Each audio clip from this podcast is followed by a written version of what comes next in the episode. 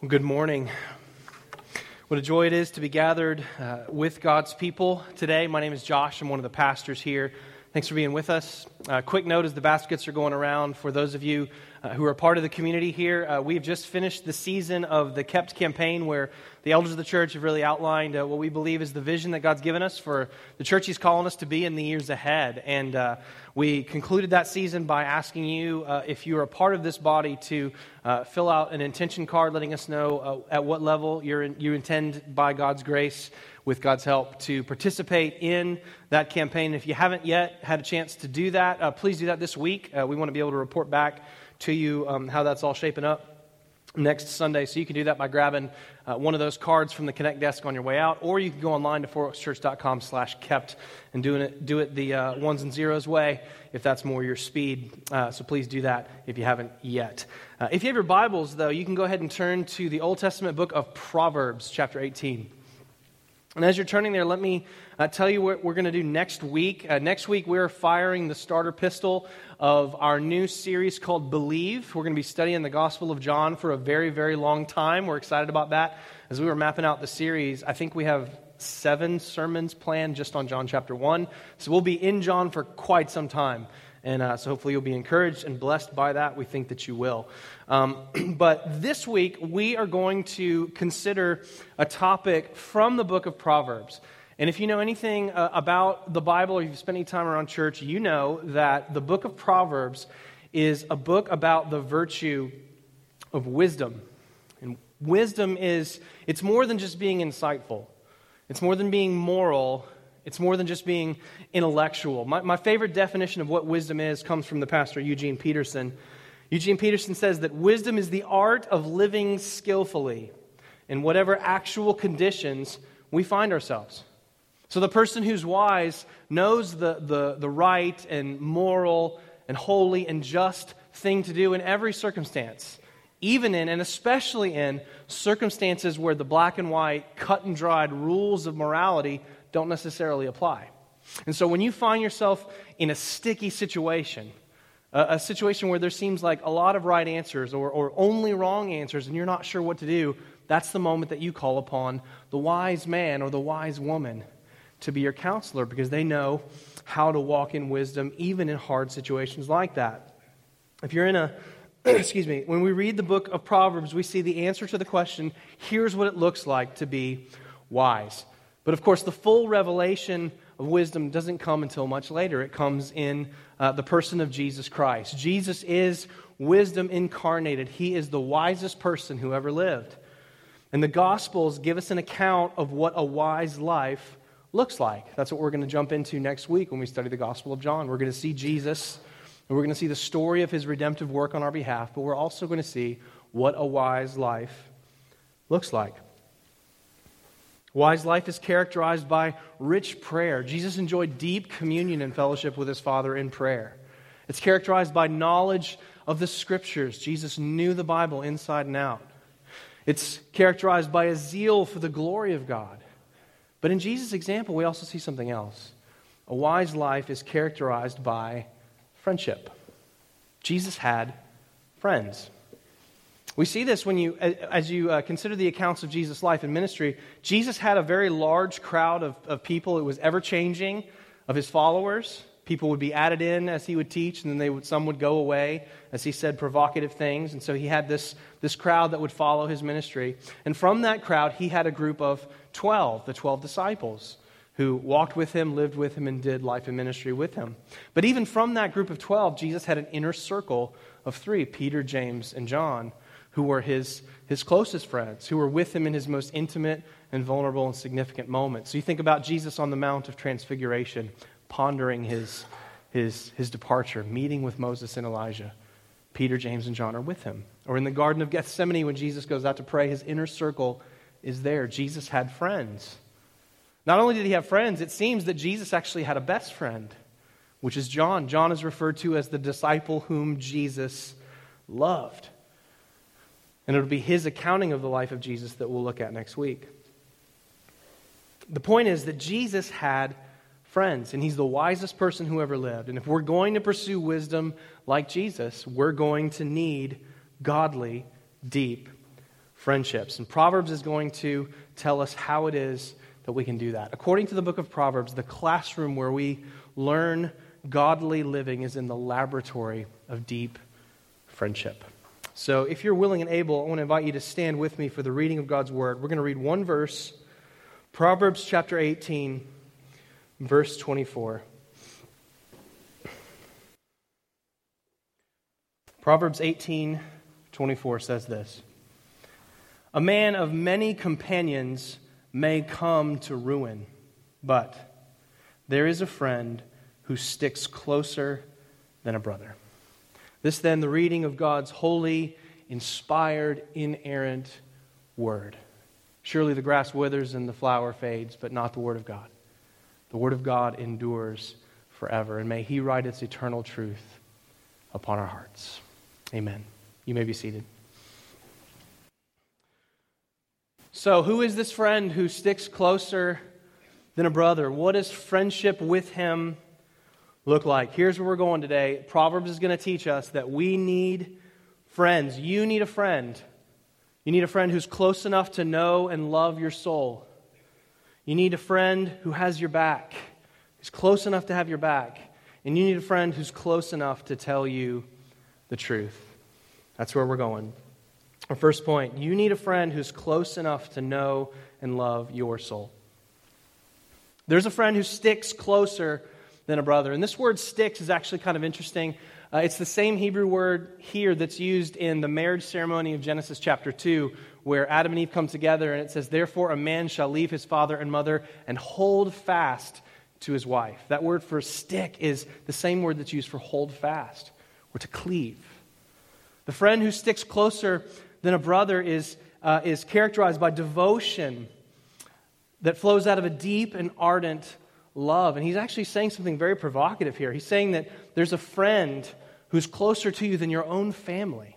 And you have to remember, in the, in the ancient world, family bonds were incredibly significant and much, much closer and tighter than the way that we think of them now. Uh, in a household, you'd have several generations of family living together.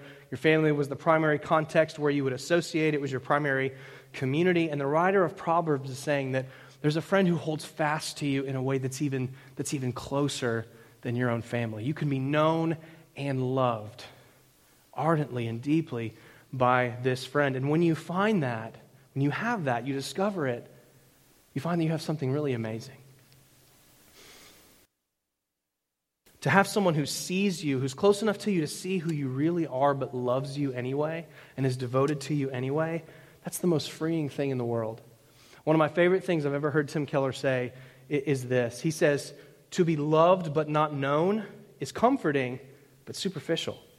To be known and not loved is our greatest fear. But to be fully known and truly loved is, well, a lot like being loved by God. It is what we need more than anything. It liberates us from pretense, humbles us out of our self righteousness, and fortifies us for any difficulty life can throw at us. I wonder do you have a friend like this? Do you have a friend who knows your soul and loves you for who you are? If you honestly say, I'm not sure that I do, I, I, I don't think you're alone in that. As as I thought about this and considered this over the last couple of weeks, I think it's as hard as ever to cultivate these kinds of relationships in the cultural moment that we live in right now. There's a lot of reasons for that. We could talk about mobility, we could talk about affluence and busyness and disposable income and all that. But th- there's two reasons I really want to press into on why these sorts of relationships are difficult to cultivate. Uh, one is technology. Uh, I'm going to rant about technology for a minute. And it's not just because my Twitter account got hacked while I was on vacation this week and sent you some deals on some sweet Ray-Bans. Um, although if you picked up some nice Ray-Bans, you're welcome. Um, you know, technology has brought us so many blessings. It's brought so many good things to our lives. Kate can continue her work in the Philippines while being here in Jacksonville because of the blessings that technology brings. And we can just say without reservation, that's good. It's a good thing, it's a blessed thing. But at the same time, there's, there's some negative that comes with that. And for all the good that it's brought, technology has actually corrupted our view of friendship. Social media has, has taken that word friend and, and, and sort of misappropriated it. So now a friend is not someone who knows and loves your soul. A friend is someone that you're connected to on Facebook who you see their news feed. It can be somebody you haven't spoken to since high school. And we just need to be honest, that's an act of vocabulary malpractice, right? Because that's not friendship. That's something very different. Because here's the thing you can't know the soul of a person and love the soul of a person based on the highly curated and edited things they post on social media.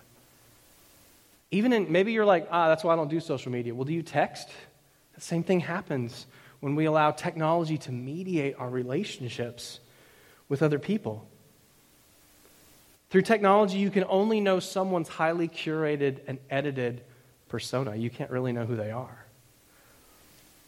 Technology offers us faux friendship because it sands off the, the edges of the real you. It mitigates the mess that's essential to real friendship taking place. There's a, a sociologist named Sherry Turkle who's a technology and social science professor at MIT, and she uh, was early on in the, in the technological boom of, of the early 2000s, wrote a lot about the benefits of technology. But more recently, she's been doing a lot of writing about how technology is actually distorting the way that we relate to one another. I think she's doing very important work. And here's what she says about how we use technology. This is fascinating. Don't miss this. She says, We use our technology to hide from each other, even as we're constantly connected to each other. And she says this is not just like a millennial problem, this is across all ages. She says, across generations, people can't get enough of each other if and only if they can have each other at a distance in amounts they can control. You see the problem there? We can't settle for a relationship that's mediated through technology. That's not friendship. We need face to face knowledge of one another. We need to know and love the souls of other people. We need them to give that gift to us as well. So, technology is one barrier to this kind of relationship. A second is our cultural understanding of sexuality. You know, the, the sexual revolution is, is, is running roughshod over us right now. I think that's pretty clear to anybody who's paying attention. Uh, and, and, apart from the obvious carnage of, of um, identity confusion, gender identity, uh, the upheaval of our sexual ethics, the redefinition of marriage, which I'll talk about in just a minute, our view of sexuality as a culture is also blasted away at our view of friendship. See, culturally, we've, we've sort of placed all of our eggs in the basket of, of erotic and romantic love. We've placed all of our money on that stock to the devaluing of the intimacy and, and the knowing that takes place in real friendship. By elevating erotic and romantic love, we've devalued the love that we experience in friendship that's critical to our flourishing. I read uh, one writer this week, I think, said this in a poignant way. He said, The great modern enemy of friendship turned out to be love. And when he says love, he doesn't mean the kind of love that's, that's self giving in friendship. He's, he's talking about what he calls the idolatry of eros, the idolatry of erotic love, the belief that true intimacy is known and experienced exclusively in sexual union. So, for our culture, in many ways, there's erotic love and fulfillment, or there's nothing. And this is what our culture is selling, guys. And as a church, we can't be buying that. Not only can we not buy it, we have to articulate and model and demonstrate a vision for human flourishing that's very distinct from this idea. Because we have a better vision, a better message. We must be distinct from the culture in this way.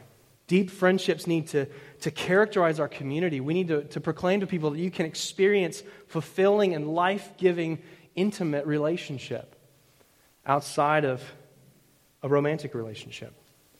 You know, our, our church is committed to a biblical sexual ethic, and, and so uh, we believe that the clear teaching of God's word is that marriage is exclusively uh, the bond between one man and one woman in covenant together, and that's the only context in which sexual expression uh, is allowed and is sanctioned by God.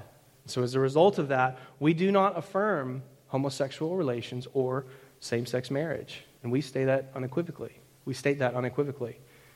But there's a criticism that gets levied at churches who teach an ethic like that. And it sometimes will go something like this If you teach that, you're consigning people who, are, who experience same sex attraction to a lifetime of loneliness.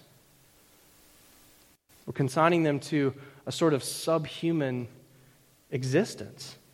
And one of the ways that we answer that criticism is by proclaiming and holding out to the world deep friendships, relationships where there can be intimacy available outside of sexual union and marriage, in godly friendships. We need this for our own souls and for our witness in the world. I want you to hear from a man named Vaughan Roberts. I want you to hear him, uh, him speak about this. Uh, Vaughan Roberts is an English pastor who has uh, written about uh, his own experience of same sex attraction. He is a same sex attracted man, and because of his conviction about what the Bible teaches about these things, he has chosen to live a, life of celibacy. And here's what he says about this issue Committed long term friendships are an important witness to the possibility of real intimacy and relationship outside or alongside marriage. Our culture, with its low view of friendship, doubts that this is possible, and for that reason believes that churches which urge members to uphold the Bible's teaching and remain celibate rather than enter a same sex partnership or marriage with a non Christian are condemning them to a life of unsustainable isolation. This must not and need not be so. Those who face unwanted singleness will experience the pain of an unfulfilled longing for an exclusive sexual relationship with one special person for life which the Bible reserves for the marriage of a man and a woman. But they need not feel isolated. He goes on to say, Although I feel I have made very few significant sacrifices as a Christian, I can certainly testify from my own experience that, as Christ promised, they have been more than compensated by his gracious provision. And although there are many challenges in being single, one of the greatest advantages is the extra time available to invest in friendships, which bring much joy and strengthen me in living for Christ. These are the kind of friendships that should characterize our community. We need to hold that out to a world who's dying to hear it. We need friends, not Facebook friends, not companions who exist on the fringes of our lives, but real friends who are close enough to know our souls and to love us. Not only that, our second point, we need friend, uh, you need a friend who's close enough to have your back. You need a friend who's going to be there for you. Let's look back at our, our verse together. A man of many companions may come to ruin, but there is a friend who sticks closer than a brother. There's a sorting that's taking place here. There's a splitting of, of your social circle into two groups. On the one hand, you have, you have companions, these are the people that you're friendly with. But over here, you have the friend who sticks closer than a brother. And this is all fine. And it's great to have these, it's great to have companions, but you need a friend. Because if all you have is companions, when your dark day comes, when, you, when you're going down, you're going to go to ruin. But if you have a friend, that's not going to happen to you. You know why? Because your friend has your back. And they have your back in, in two ways. There's two gifts that your real friend gives to you one is deep empathy, and the other is steadfast presence. First is empathy. Look at Proverbs 25 20. It says, Whoever sings songs, that should, be understand, that should be understood to mean songs of joy.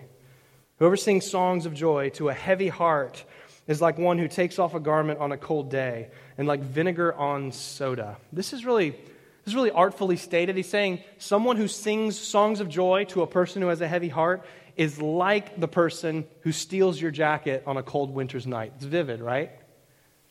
This, uh, and the second part of, of that phrase, uh, vinegar on soda, some of your translations will say, like vinegar on a sore. Now, I, love you, but not enough to actually test that out, but I have a feeling it's unpleasant, right? What, what he's trying to communicate is that when you're suffering, your real friend is, is so connected to you. They're so empathetic toward your suffering and toward your situation, they wouldn't dream of singing songs to your heart. Because they can't, they can't sing songs of joy when your heart is heavy. They wouldn't dream of doing that. When, when you're wrecked, your friend, she can't sing songs of praise. She enters into your suffering and your pain. This is the gift that we give of deep empathy and emotional sensitivity. We also, uh, the friend also has your back by giving you the gift of steadfast presence. On your, on your worst day, The friend who sticks closer than a brother is ready to drop everything and serve you at a moment's notice. The friend who sticks closer than a brother doesn't chafe against the sacrifice that friendship often demands that you make for the sake of your friend. It doesn't grimace and do the bare minimum of what's required. The friend is there, joyfully, ready to serve. It's not even a question. There's this constancy to true friendship that delivers your friend to your doorstep when you experience your worst moment. A few years ago, our men's retreat speaker was uh, a guy named Les Newsom who works with Reformed University Fellowship. And he told the story of a young man in their college ministry who was engaged to be married, and just before the wedding, tragically, his fiancee was killed in a car accident. And he talked about about just being in awe as he watched this young man's friends just come around him. They just velcroed themselves to him and walked through these difficult days with him. And he said a few years later, this, this young man uh, met another young gal, and, and they ended up getting married. And, and at his wedding reception, he gave a toast to his groomsmen. And he said, I went through the darkest days of my life, and you were there. He said, To be honest, I don't remember the things that you said, but I will never forget that you were there for me on my darkest day. You ever heard someone say, going through that difficult time, going through that crisis, it really showed me who my real friends are? You ever heard someone say that? That's Proverbs 18:24. A man of many companions will come to ruin, but there is a friend who sticks closer than a brother. The difference between a companion and a friend is the difference between call me if you need anything and I'm there. The companion says, Let me know if I can help. The friend says, I'm there. The friend says, I'm not going to let you go through this dark day alone. I'm willing to do whatever it takes to keep you from going to ruin. You know, in, in Aleppo, Syria, right now there's significant conflict and suffering going on. Aleppo is the, it's the home base for the forces who are attempting to overthrow the Syrian dictator Bashar al Assad. And in response to these efforts, Assad is bombing the city of Aleppo with airstrikes. The strikes often uh, hit residential neighborhoods, and they've resulted in thousands of people dying, many through uh, just the horrible outcome of being buried alive in their own home. This is a, it's a terrible, uh, terrible, awful situation, and, and people just live in constant fear that this is going to happen to them. But there's this group of people in Aleppo. They're called the Syrian Civil Defense. They call themselves the White Helmets. Maybe you've heard of them. And here's what they do as soon as a bomb hits, while everyone else, almost everyone else, is running away from the blast zone, they run into the blast zone. And they use their hands and they use whatever tools they can find around and they dig people out. They hear the cries of the people who are buried under the rubble and they dig until they find them, sometimes digging for six, seven, eight hours long into the night. And they do this at great risk to themselves because it's very common for the bombers to come back and do a second and a third wave of bombings. But they dig and they dig and they dig. And the White Helmets uh, to date have rescued an estimated 70,000 people from being buried alive in their homes. One of these young men was interviewed by 60 Minutes, and and he said that when we're successful in a rescue, we feel as if we've brought a person back to life. Well, your friend who sticks closer than a brother, he's your white helmet. It's the minister of, of rescue for you on your darkest day. He has your back when your life is falling apart. He looks at you through the rubble of your own sin or your own suffering or your own dark night of the soul and says, If you go to ruin, it will literally be over my dead body. Who has your back right now? Who's that person who, if you were to experience your dark day to day, would sprint toward the rubble of your life rather than running away? You need friends like that. You need a friend who's close enough to know and love your soul. You need a friend who's close enough to have your back and you also need, thirdly, a friend who's close enough to tell you the truth. Man, how desperately do we need people to tell us the truth? Let me say something that could be a little controversial. It might hurt your feelings a little bit, but it's worth it. So let's just let's take a deep breath. Your self-perception isn't always trustworthy. Amen? You know how I know yours isn't? Because mine isn't either. and here's the truth here's what friendship is for. We need people to help us to understand the truth when we're not seeing it. Sometimes this means encouragement. Sometimes we, we believe lies about who we are in Christ or about who God is for us in Jesus Christ. we need to be encouraged. We need to be held up. We need to be restored. We need a friend to tell us the truth that we are loved and accepted in Christ. But sometimes it's the other way. That's the much harder time, isn't it?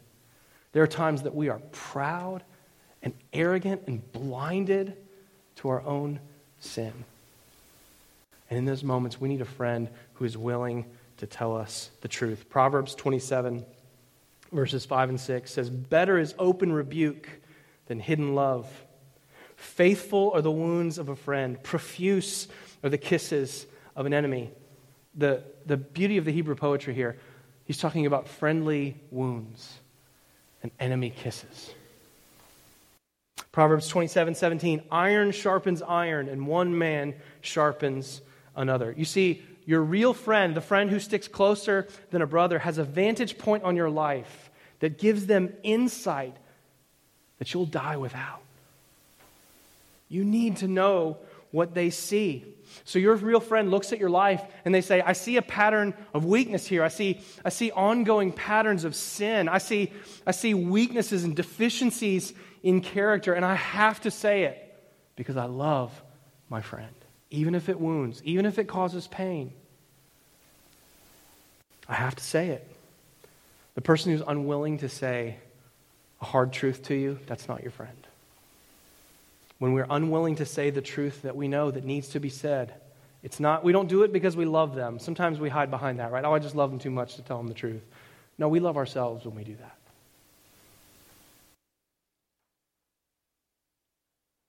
Oscar Wilde said, a true friend stabs you in the front. and I think if the writer of Proverbs were to read that, he would say, Amen, that's right.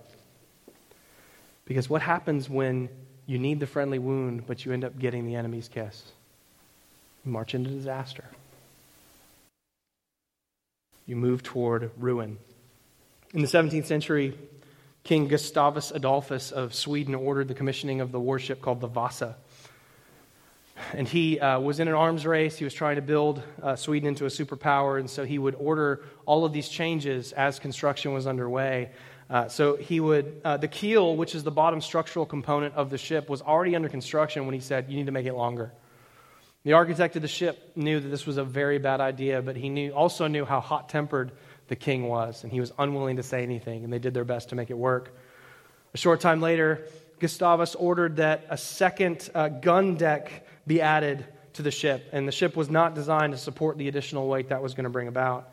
But nobody said anything about the compromise it was going to make in the ship's seaworthiness. They just went ahead and did it. And as a result, when it was time for the Vasa to finally launch this grand, triumphant national moment in 1628, the Vasa set sail from Stockholm Harbor. And after a couple of minutes, the ship heeled and sank, and 53 souls were lost. And that warship, this crowning achievement of King Gustavus's reign, sat at the bottom of the sea for 300 years. It was excavated in the 20th century. And this project, which was the most expensive one that was ever undertaken by the Swedish military, was a total loss. And why? Why did it happen? Because no one was willing to tell the king the truth. And by the way, if you're powerful or wealthy or influential in some way, you need to know the more powerful, influential, and wealthy you are, the less likely it is there are people around you who are going to be willing to tell you the truth. That's why you need your friends. My least favorite show, maybe of all time, is American Idol. Uh, it's been mercifully canceled recently. And, uh, you know, in American Idol, in the early rounds, they'll bring these people in to sing before the big famous judges, right? Which, by the way, you know, the only reason they do that is so that they can be humiliated and laughed at. It's like a sporting thing they do on national TV to people who are made in the image of God, but that's another sermon for another time.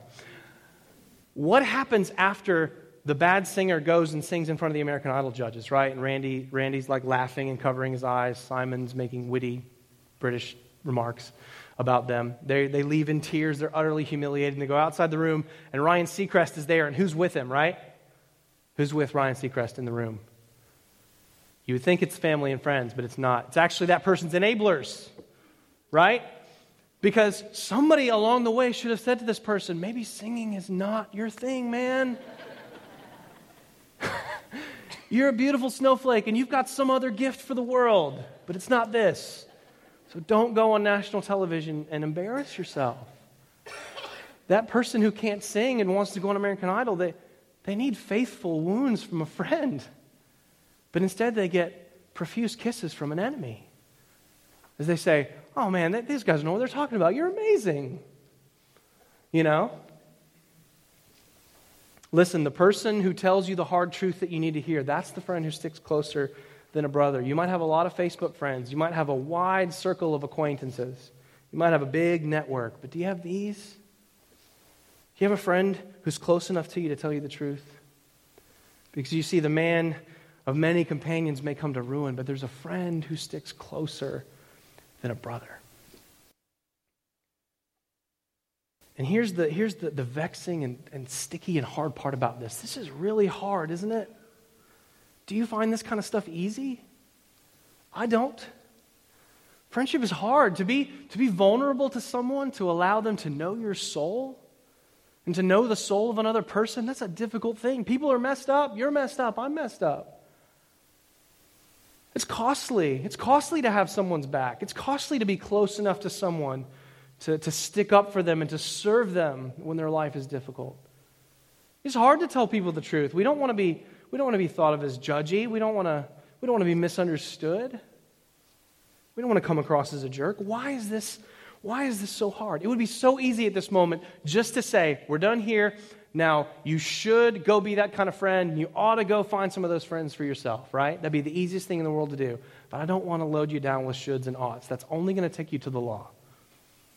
What I want us to do is I want us to go to the gospel and understand the real reason this kind of friendship is hard. It's hard because of the relational effects of sin.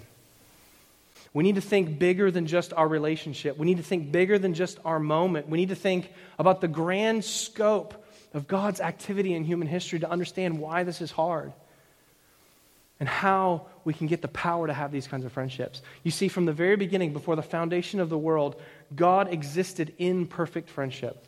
Within the economy of the Trinity, Father, Son, and Holy Spirit, God enjoyed perfect fellowship within Himself in eternity past. And out of the overflow of that joy that God had in the economy of the Trinity, God creates man in His image. We are made for that same kind of relationship. And He places us in the garden to have it. God says it's not good for man to be alone, He gives him Eve for them to enjoy perfect friendship and fellowship together with one another and with God. But in the fall, when sin enters the world, all of this goes badly.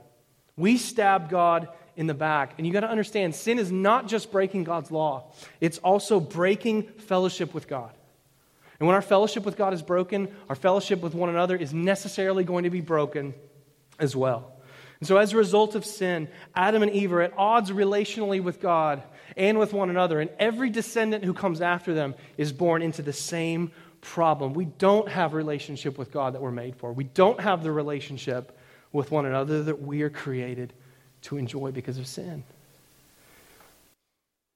And in the redemption of Jesus Christ, this is so good.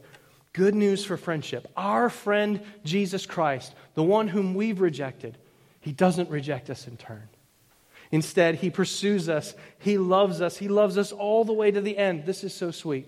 Jesus is the friend who knows your soul and loves you anyway. He knows how messed up you are. He knows the idolatry of your heart. He knows all the times that you've sought to dethrone him and to have your own way in your life. He knows all the times you've betrayed him and every other friend you've ever had, and yet he loves you anyway. Jesus is the friend who's close enough to you to have your back. He comes and he lives the life of perfect obedience to the Father that you were supposed to live and didn't. He goes to the cross to suffer the death that was due for your sin in your place as your substitute. And then Jesus comes close and he tells you the truth that there is, there is life, there's restoration with God available to you. Repent, believe the gospel. You can be restored. There is life eternal, life everlasting for you in fellowship with God. Repent and believe. You know, in John uh, 14 through 17, Jesus, we get the extended narration of Jesus' time in the upper room with his disciples. And in chapter 15, he's, he's explained to them the significance of what he's about to do before he goes to the cross. And in chapter 15, he says this, beginning in verse 12 This is my commandment that you love one another as I have loved you. Greater love has no one than this, than someone lay down his life for his friends. You are my friends if you do what I command you. No longer do I call you servants, for the servant does not know what his master is doing, but I have called you friends. For all that I have heard from my Father, I have made known to you. See, in Jesus' work of redemption, he gives to all of his disciples, those in the upper room that night, and then on down the centuries to you and to me, he gives them the gift of his friendship. Can you believe that? Can you believe we have friendship with the God who made us for himself? Jesus says to us in the midst of our sin and our brokenness, He says, I know your unloveliness, but I will love you to the very end of your unloveliness. He says, I'm the friend who sticks closer than a brother. I'm the friend who will hold fast to you in love so that you will never go to ruin. Jesus says, Faithful are the wounds of a friend, and the wounds that your sin deserved, Instead of inflicting them upon you, I will receive them in myself. Jesus says, I will suffer the loss of friendship with the Father that I've enjoyed from eternity past, so that you might enjoy friendship with the Father for all of eternity. And so here's the thing if you've tasted friendship like that, if you've experienced the kiss of friendship with Jesus, you're liberated to give and receive that same kind of friendship with others. It's not shoulds and oughts, it's beholding the glory of Jesus Christ and then going and doing what he's freed you to do. We love because he has first loved us. And here's the thing if you are fully known and loved by God, why would you fear the rejection of anyone? If Jesus Christ has your back, if you are fully safe and secure in His love, why would you worry? Why would you withhold that love from others? If He's spoken His words of life to you, why wouldn't you be free to speak truth to those around you? We can't live wise and skillful lives without godly friendships. And we won't push through the mess of real relationship to cultivate these kinds of friendships unless we've experienced the kiss of friendship with Jesus Christ. That's why he invites us to table fellowship this morning, a symbol of his friendship with us. He invites us to this table to remember that we're no longer his enemies, we're no longer slaves, but he calls us his friends, known and loved, seen and accepted, and liberated to love as he has loved us. May our fellowship be characterized by this kind of friendship for God's glory and for our joy. Amen.